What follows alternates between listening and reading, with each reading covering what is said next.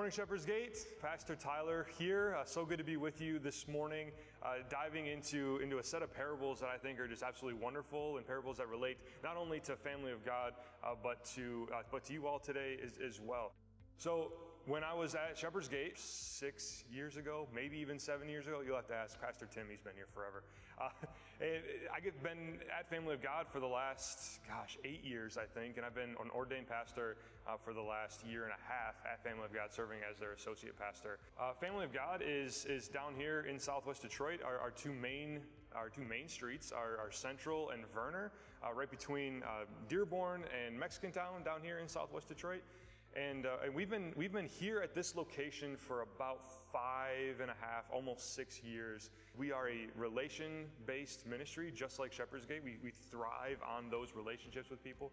So, moving here to this location, you can see the, the sanctuary that, that is behind me. Uh, moving here was a huge step that God allowed for us to, uh, to make that happen and to continue this ministry where we get to feed the hungry, clothe the naked, all of the all of the, the Matthew 25 principles that Jesus talks about.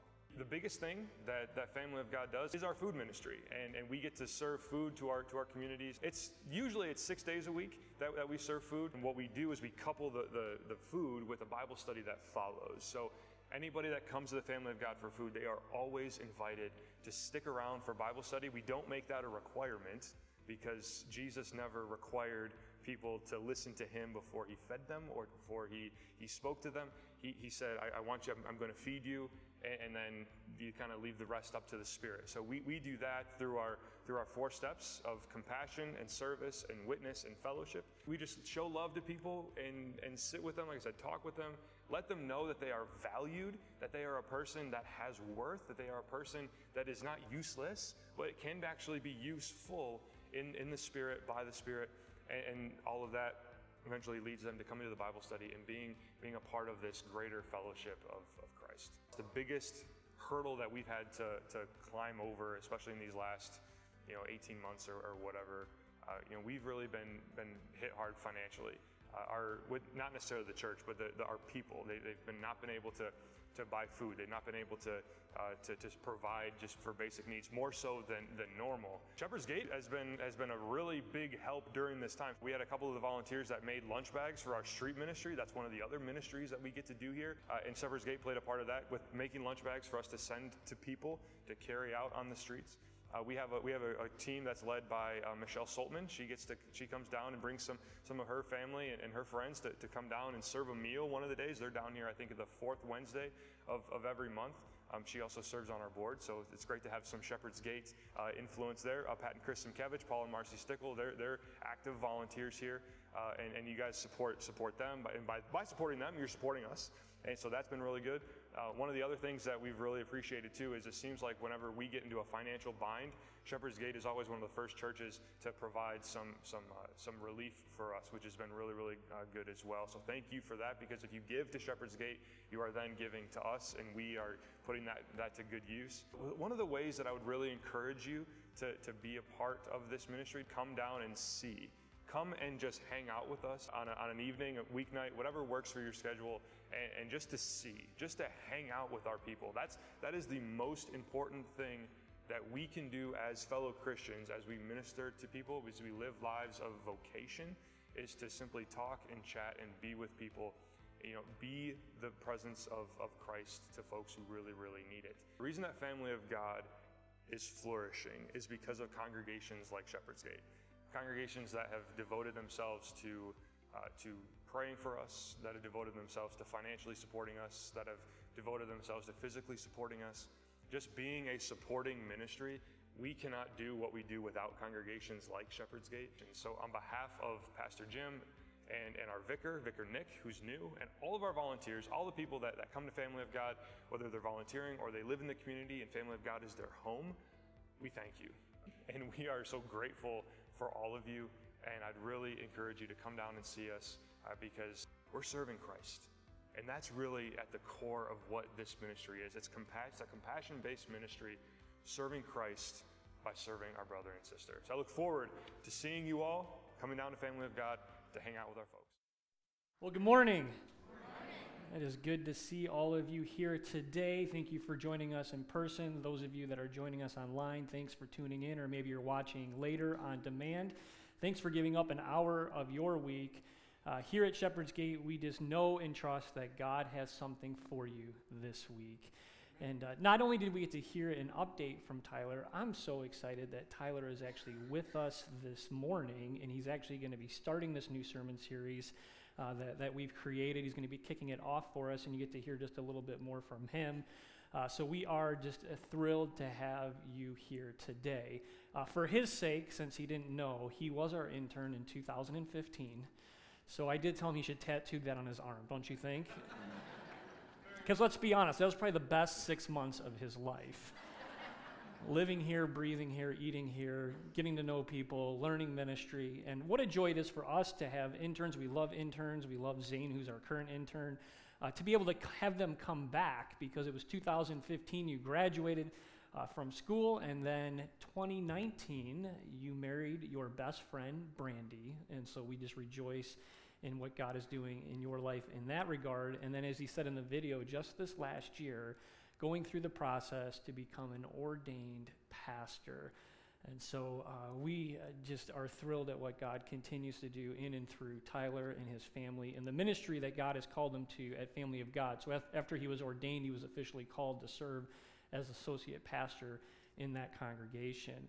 And so today, uh, I get to announce for the very first time, introduce him as Pastor Tyler Cronkright. So will you please help welcome Pastor Tyler Cronkright. Uh, it is good to be with you all. Uh, before, before we do get started, um, I do want to ask uh, Nick to just stand for a minute. Uh, Nick is Nick is our vicar. Uh, yeah. And for those of you, for those of you that don't know, you can sit now. Uh, for those of you that don't know, a, a, vicar is kind of like a pastoral intern. So Nick has been at the seminary for two years. He's going to spend the next year of his life with, with us at, uh, at Family of God, and then he'll actually go back to the seminary for another year to kind of uh, fine tune those skills that weren't quite fine tuned at, uh, at the Family of God. So he's been, he's been a joy for us to, to, to have.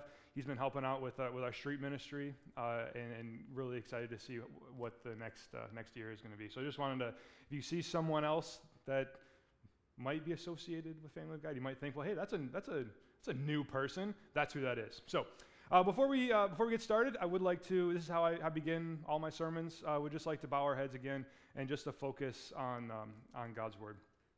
Uh, Heavenly Father, Lord, we thank you for this day. Lord, we thank you for the, the life that you give to us through your Son Jesus Christ. Lord, we ask that as we meditate on that word, that life-giving word, we pray that the meditations of our hearts, Lord, I ask that the words of my mouth that they would be pleasing in your sight. Lord, help us to become more than just hearers of that word, but doers of it as well. And we ask all this in Jesus' name. Amen. So, we're kicking off a new series, and I, I love being uh, the, the pastor or the speaker that kicks off a new series because it means that I get to pretend that I had something to do with the series. And so I put a lot of time and effort into this is how we roll. I know Tim didn't come up with this because it's clever, right? So I loved you. so it's a, it's a great it's a great series. So what it's doing is it's it's going to be reminding you all, reminding Shepherd's Gate, reminding us as a church body who we are as Christians, what is our goal, what is our purpose for gathering together, what is our reason for being a church and being followers of Jesus. This is what this is what this series is going to do. It's going to be a helpful reminder, hopefully, for us leading into uh, Shepherd's Gate's uh, Step Out and Serve event at the end of the month. And in order to do that, we're going to continue to go through the various parts of Shepherd's Gate's uh, vision statement. And before we do that, I do want to share again, so if you're unfamiliar with it, Shepherd's Gate's mission statement is this it's short, it's sweet, and it's to the point. We, you, exist to impact the world with the love of Jesus. Amen, right? That's, that, that's a good thing, not just for Shepherd's Gate, but for the, the, the, the just the, ter- the church body in general. We exist, we are here to serve Jesus and to show others the love of Christ. So, how is it then that we do this? So, this is where Pastor Tim's vision statement and along with the help of everyone else that helped to form this. Probably a great, a big deal of, of putting this into, into place. So there's three different parts. So over the next three weeks, you guys will be going through each of these three parts. We will value everyone that we meet. We will influence everywhere that we go, and we will live generously. Thank you, Thrivent, with everything that we have.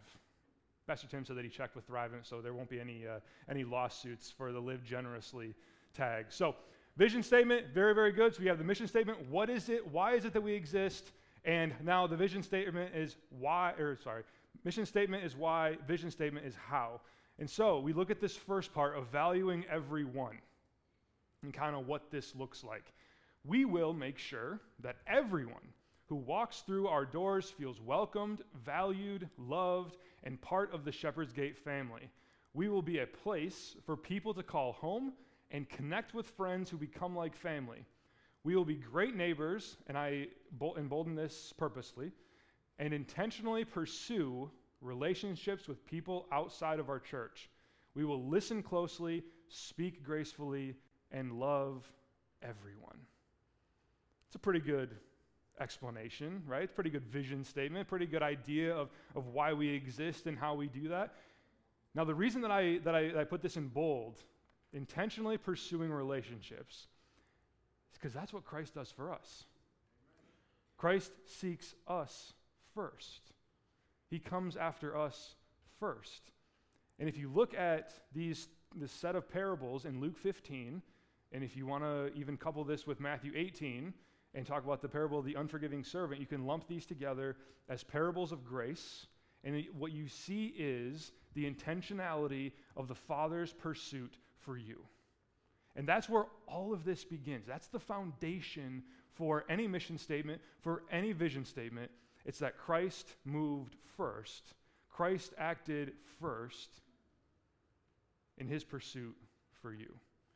And so, because I have a very short attention span, I'm not going to talk about all the other parables. I'm going to talk about one today. And we're going to look at the parable of the lost sheep. How many of you are familiar with the parable of the lost sheep? I hope to maybe, maybe have you think of this parable a little bit differently this morning. That's kind of my goal for, for our time together. So, context is always key. Whenever you read scripture, make a, take, take a mental note. Context is always key. We as humans like to, like to take and cherry pick scripture in order to fit our own agendas. And so, whenever you're reading scripture, it's very, very, very important to understand the context of which Jesus is speaking or of which Paul is writing or whoever is, is writing in Scripture, because it's all the inspired Word of God. What is the context? And so, for this context, we get the context for the parables, Luke 15, chapters 1 through 2, where he says, Now the tax collectors and the sinners were all drawing near to hear Jesus. And the Pharisees and the scribes grumbled, saying, This man receives sinners and eats with them. Everyone take a deep breath.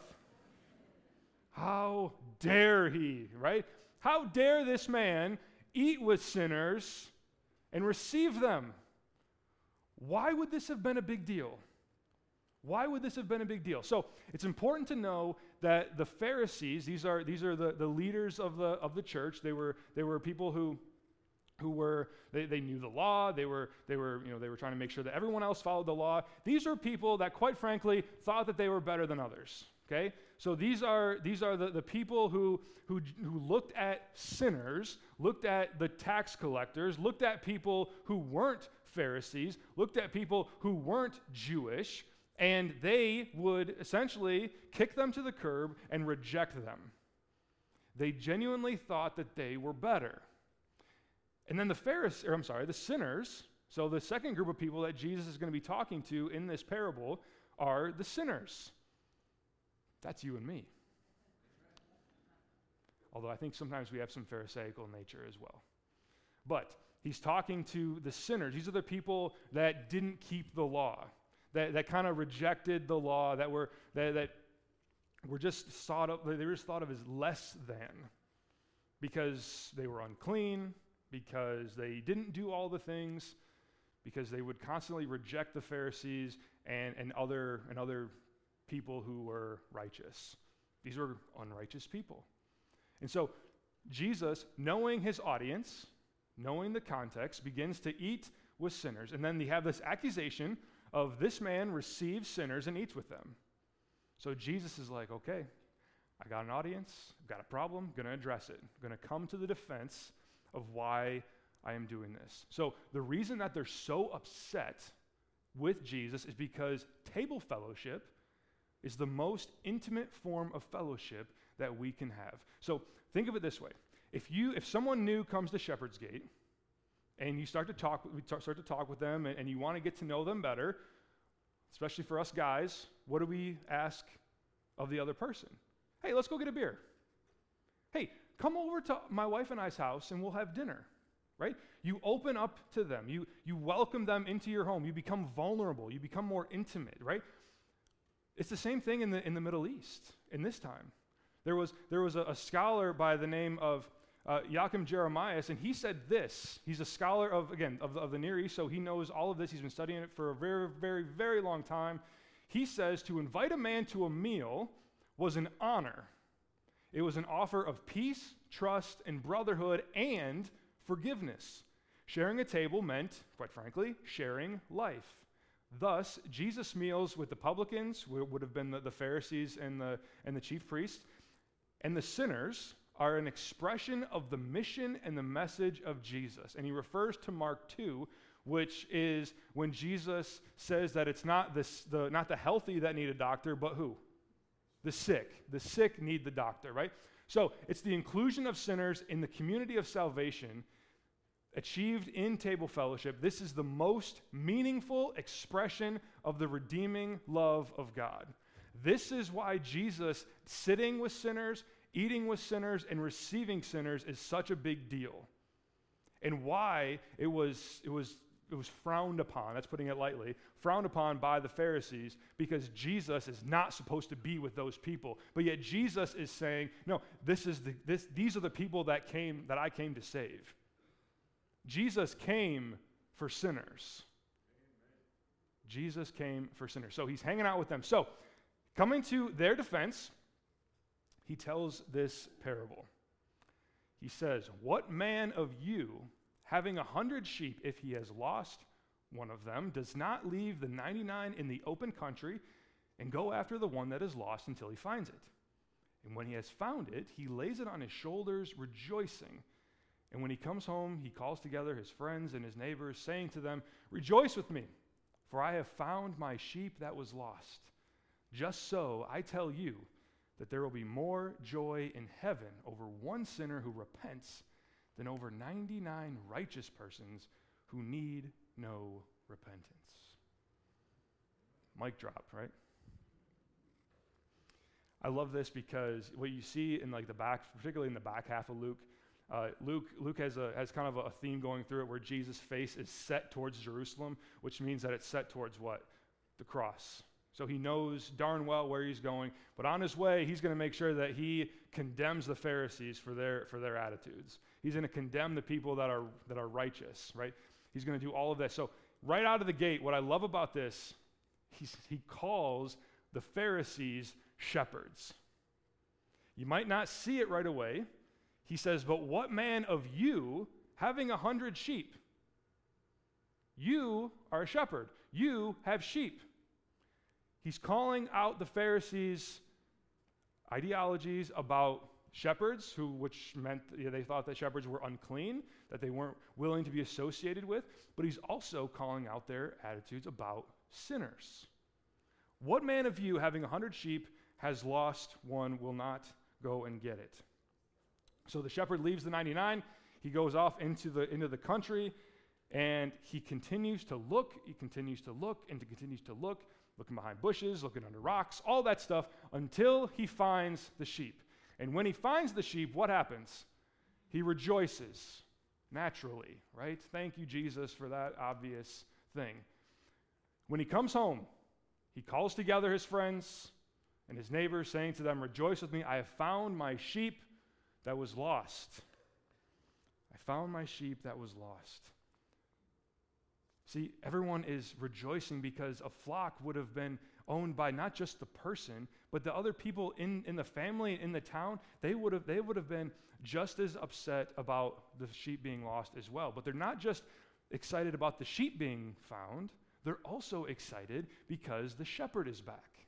Because the shepherd leaving to go off into the wilderness by just himself was dangerous. It was, it was bold. You didn't know if he was, if he was going to come back. And so they're rejoicing that he's back too. And the community rejoices that they're both safe. And everyone, he says, just so I tell you, there'll be more joy in heaven over one sinner who repents than over 99 righteous persons who need no repentance. This is where the parable starts to turn. And for years, I read this parable wrong. Because I look at this and I go, it's about the other person. It's about the other person. I'm in the 99, so I'm good. And I'll bet you that there are people sitting on this side of the room that are looking at people on this side of the room. Y'all are laughing, but I'm serious. This parable is about him. This parable is about them. This parable is about my wife. This parable is about the person in my office that hasn't accepted Jesus yet. This parable is about the person who won't repent. This parable is about the person who continues to walk away from Jesus. So, what is this parable about then? Is it about us? Is it about that person? Is it about the righteous? Is it about the unrighteous? Is it about the lost? Is it about joy? Is it about repentance? Is it about grace and love? You know what the answer is? Yes. Yes. Just like many of Jesus' parables, the answer is yes. That is about that. There's a couple things that I just want us to just consider before, before we kind of drive home what, what Jesus is, what kind of what the heart of this parable is. So, things to consider as you're going through this parable and thinking of this parable. Number one is that there is joy in restoration. So, Jesus, I'm sorry, the shepherd goes out. He doesn't stop until he finds the sheep. And he, when he finds it, he what? Rejoices. Do you know why he's rejoicing? It's not just because he found it, but he knew that there was going to be a burden in bringing it back home. Because if a sheep leaves and a sheep is lost, what is going to end up happening is as the shepherd is trying to bring it home, the sheep is going to resist.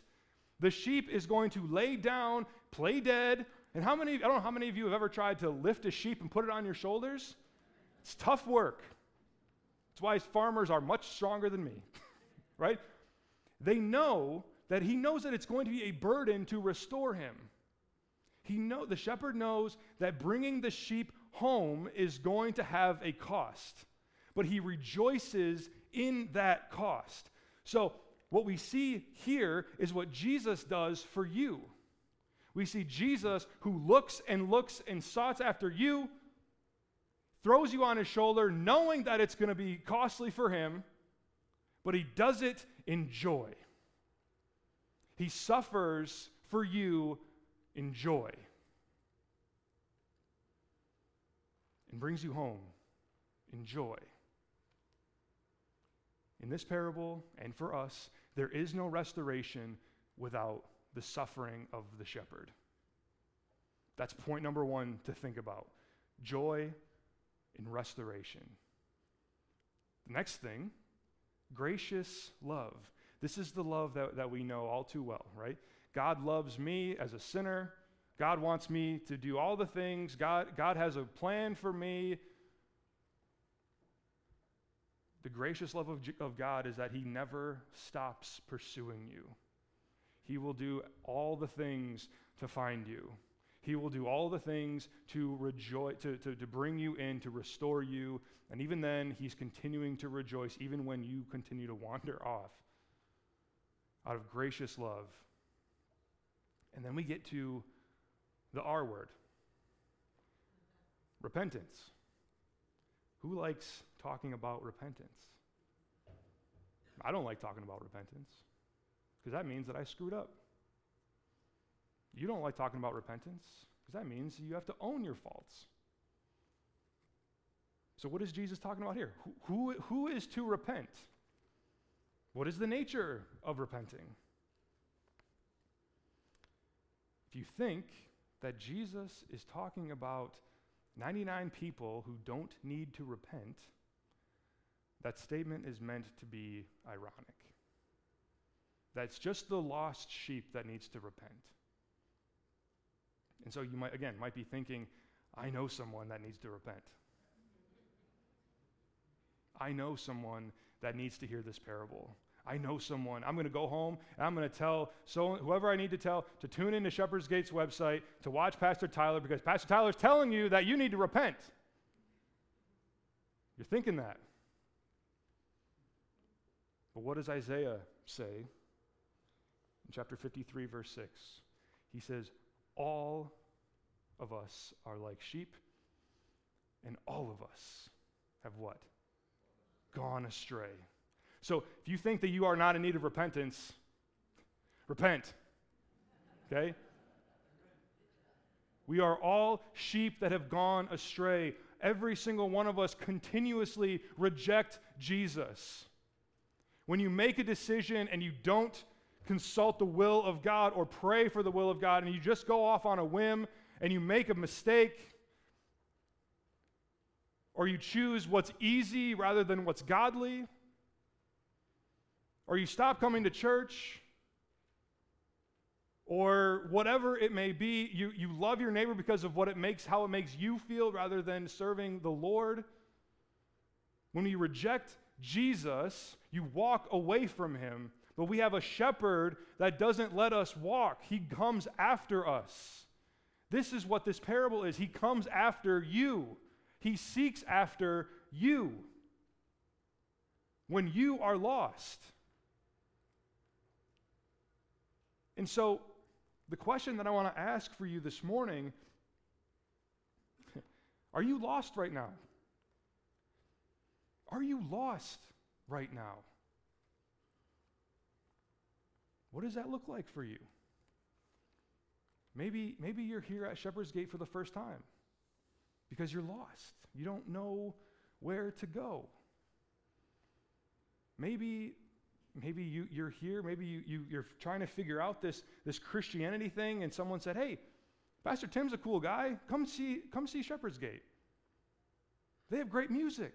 Come see Shepherd's Gate. And you're just trying to figure out this whole Christianity thing. Or maybe you, you, had the, you thought you had the Christianity thing figured out, and then 2020 happened, and now you're wondering, what the heck is this Christianity thing? I thought I knew, but maybe I don't actually know what it is. Maybe you've been hurt by the church. Maybe you've been hurt by someone who says that they're a Christian. Family of God, we have people that are like that every single day. They've been rejected by Christians. And so they come to hang out with the sinners. People who have, are outcast. People who, honestly, society couldn't care less about because they've been hurt by the church and by Christians. Maybe you're one of those people. Maybe someone has told you that you better repent, that you better be good, you better do all the things. You better find Jesus because hell is full of people who don't repent. Maybe you've been told that. Maybe you've said that. But what is repentance anyway? Jesus tells us in this parable. Repentance is nothing more than being found by the shepherd. You can't do any of that. You can't save yourself. The only thing that you can do is walk away. You can't save yourself. You can't find Jesus. You can't accept Jesus. Jesus comes to you. Jesus seeks after you. Jesus does all the work. Because if you are a lost sheep, and I know you are, because we all are, you're not just a lost sheep, because you know what a lost sheep is considered in this time? A dead sheep. A dead sheep. In your sin, you are a dead sheep. You cannot do anything. Did the sheep ask the shepherd to find him? No. The shepherd goes after him. The shepherd searches and does not stop. And when he finds him, he still has to put him on the shoulders because the sheep doesn't want to go. Does that sound like us? I was hoping for yes. That's us. Apart from Jesus, we can do absolutely nothing. You can do nothing. You are dead. And so, this parable may be about repentance, but what it's really about is God's determination to move before you do.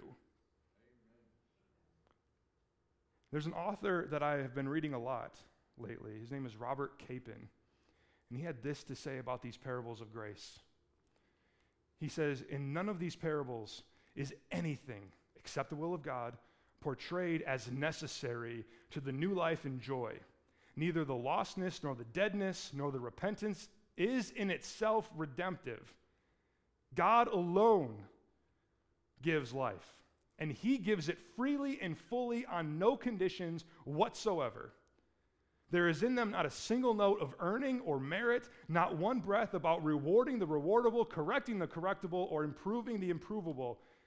There is only the saving, I'm sorry, the gracious saving determination of the shepherd to raise the dead.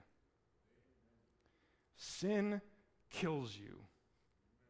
In sin, you are dead. But because Jesus comes to you, dies for you, takes on your sin, dies for you, and rises, you too rise.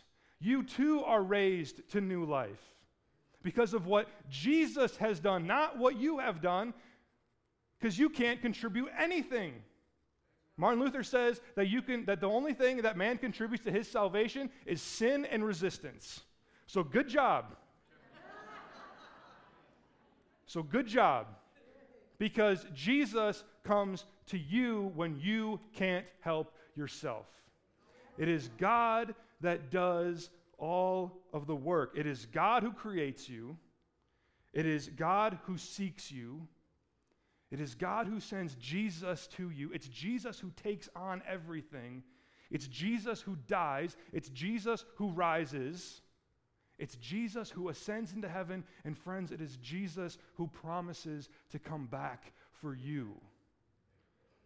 This is the promise of the gospel.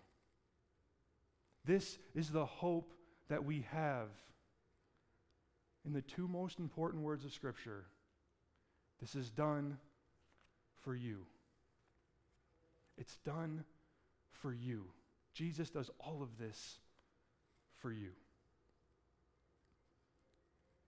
I hope that you are maybe seeing repentance in a little bit of a different light.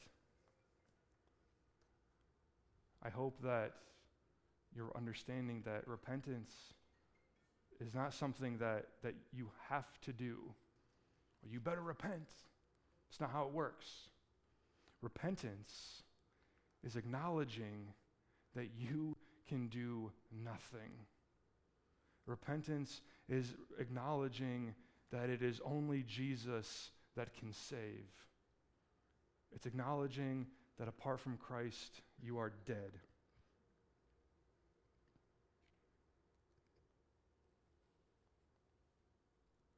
And that in order for us to be raised to life, we need Jesus to come to us. And as we get prepared to celebrate the Lord's Supper in just a few minutes, that's exactly what Jesus does for you. He is coming to you in his true body and his true blood. He does this for you. Comes to you, rescues you, and absolves you, and He sets you free from sin, from shame, from guilt, from death. And what we just sang a few moments ago if the Son sets you free, you are free indeed. Friends, on account of Jesus, you are forgiven. When you walk away from Jesus, when you are selfish instead of selfless, you are forgiven for that. So, what must we do now?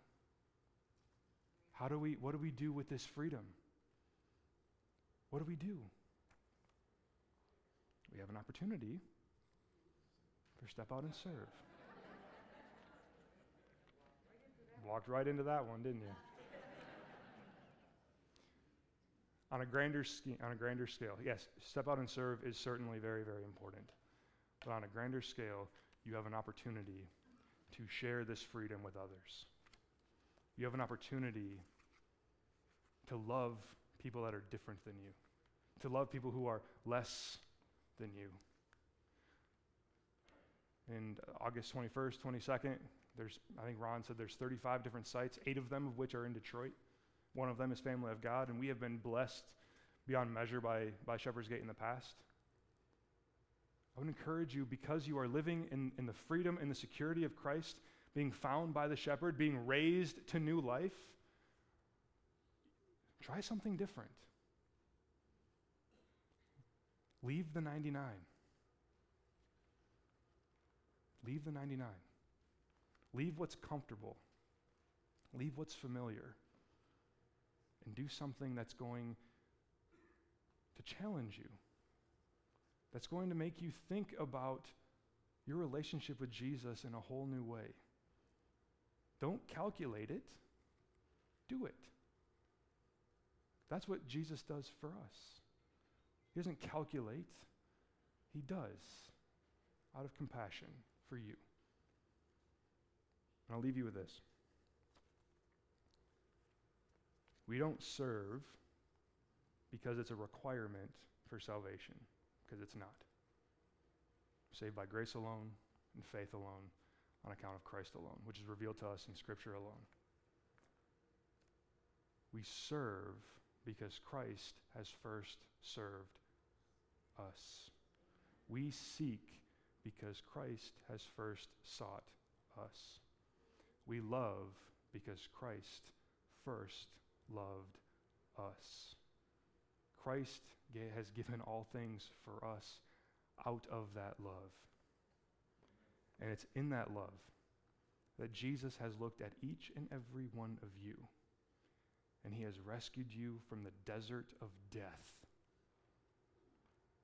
And by the power of his resurrection, he therefore puts you on his shoulders, and he carries you. He carries you home with him and in him. So, where are you going to serve? Who are you going to tell about that? Let's pray. Heavenly Father, Lord, we give you thanks and praise for who you are and what you've done for us. Lord, we thank you that you counted it joy to, to leave the 99 and to come look for us. Lord, as we know that we stray time and time and time again, Lord, but you never stop pursuing us. Lord, we thank you that, that you are coming to us in just a few moments in your supper, the true body and blood that you have given to us for the forgiveness of our sins. Lord, we pray that you would, it would be you, it would be your spirit that compels us to serve our neighbors, not because it's a requirement for us, but because of what you have done for us, we can't not do it. Lord, we thank you for the gifts that you give to us so that we can share those gifts with others. Lord, we pray all of this in your Son, Jesus' name.